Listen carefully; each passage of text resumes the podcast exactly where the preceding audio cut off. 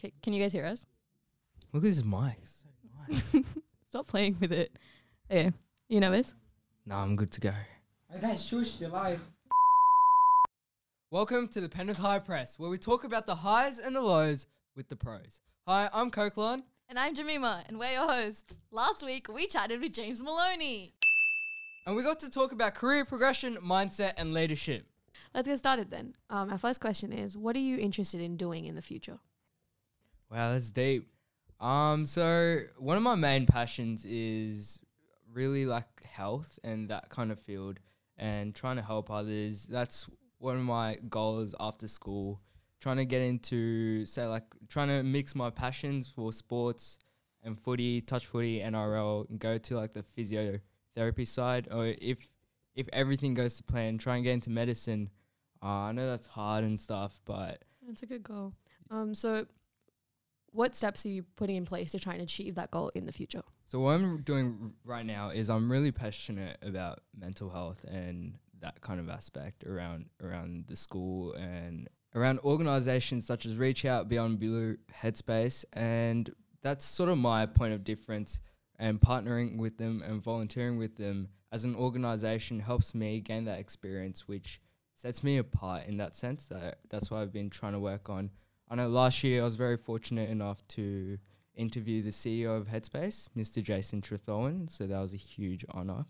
And trying to do extracurricular stuff uh, to just work my way and gain some experiences, which is key for all students listening. Whatever you guys are passionate about, whatever you're interested, it's so, so important to go out there, ask questions, go to the professionals, and just ask. Ask, send an email. That's something Ricky Rangra said at our Pat, just to ask send an email, and more than likely they will respond. What about you, Miss Ducks? What are you? Ow! I know that you have a lot of interest in debating and stuff. I stop. oh my god! All right, can you let me speak? No, it's I'm gonna talk. Okay. Um, what was your question? I don't know. I'm really confused about the future right now. And so let's head over to see what James Maloney had to say.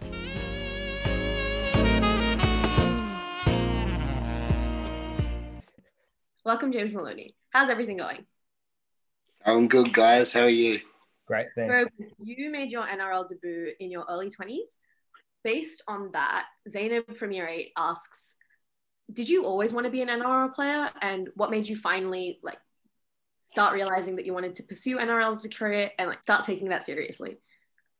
Yeah, I, I did. I suppose as a kid, you always wanted to do it, but it wasn't. I wasn't a kid who played in all the representative sides coming coming through the grades. So I finished school and I started a carpentry apprenticeship, and I did that for two and a half years. And when I first went down to Sydney, me and me and about five mates just drove down to the North Sydney Bears, open tryouts, and managed to get picked up there. And that's sort of where our, my sort of journey in Sydney started. At that time, I'd just work as a apprentice carpenter and work for the day, and then drive down in the afternoon to train. And from there, I I got a contract with Parramatta.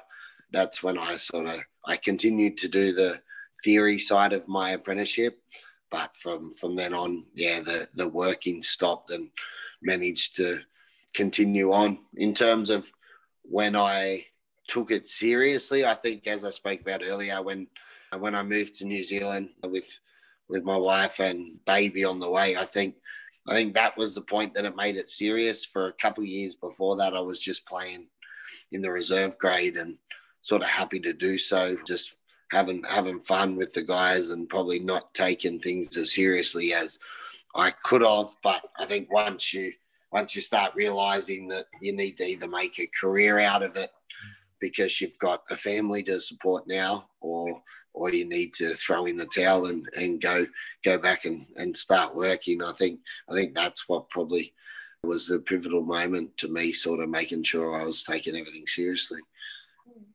So you had a couple of things going on at once. What advice would you give to the people that don't really know what direction they want to head in and are a bit confused career wise? Yeah, look, I, I think you just need to find something you enjoy. I think there's so many people in the world that get up to jobs that that they hate every day, and I just you know, I'm I'm so fortunate and so lucky to say that you know I get up and play rugby league, which is something I've done since I was eight years old because I've loved it. And you know, obviously, not everyone can be as fortunate to play a sport for a career and things like that, but I think along the same lines of thinking, if you're getting up every morning and doing something that you hate, I think you really got to got to got to change your outlook and find find out what what makes you happy, what gives you satisfaction at the end of the day, and and go and pursue that.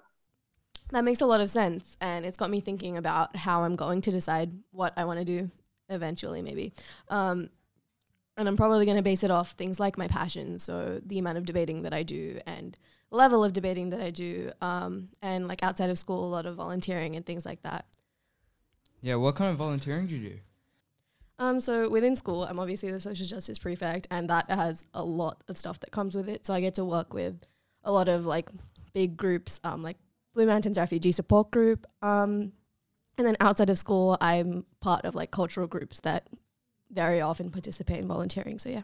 Yeah, and that brings it back to what James Maloney said regarding following your passions and following what you're keen about, like you and your cultural groups and being part of social justice. I know you're keen and running a lot of events. What's what's happening up next in social justice? Um, so we're focused very much on Pride next term and also getting in a really big donation again for the refugee group because um, especially with COVID, they need to restock on a lot of stuff because they don't just they just don't have the access to it and they don't have as many donations going in. So yeah, if Yeah. you guys see social justice stuff going around, participate in it, please. Right, let's talk about the pandemic. I can't believe that actually happened. Yeah, let's talk about that. Yeah, it was actually crazy. A big shift. I know, like everyone was checking the stats like constantly, twenty four seven. I was always on sure. on that website. What was that website? I honestly can't remember. I I've just erased searched up memories. coronavirus and it just kept coming up. It was the same website. And it was actually so different. Like, who would have thought that we're ever going to go through homeschooling and everything? How was it for you? Um, I'm not going to say that I loved it entirely. Dealing with, I think, the small things that everyone deal with, like having siblings yelling in the background when you were doing a math exam, or Yeah, that would suck. But in reality, we had it so much easier than everyone else. Uh, like, Australia was so much better off than other countries. And I was sad because no footy. But um, other people that's had to deal okay. people dying. Yeah. we, we got footy in the end. So I'm, I'm more than happy. What about you? that's yeah. I would say that a lot of people had it easier, but that's not to say that it was easy for everyone here. I mean, like, I'm sure a lot of people in our school even would have to deal with Yeah, genuine like hardship. general struggles. That was decent. Thank you so much for listening to this episode from the Penrith Perception, a podcast made by the Penrith Selective High School prefects and multimedia leaders. To support us and be notified when new episodes are released, feel free to follow us on Spotify. You can also find us on Instagram at the Penrith Perception for more news and to provide feedback for our future segments. The Penrith Perception is mixed and edited by Geethika and Aman, produced by Kokulaan and Jamima, and a special thanks to our guest speaker, James Maloney. Executive produced by Mr. Serrato and Miss Gardanis, hosted by Jamima and Kokulaan, and graphic design by Sophia and Jesse, and music by Dr. Saxlove. Period.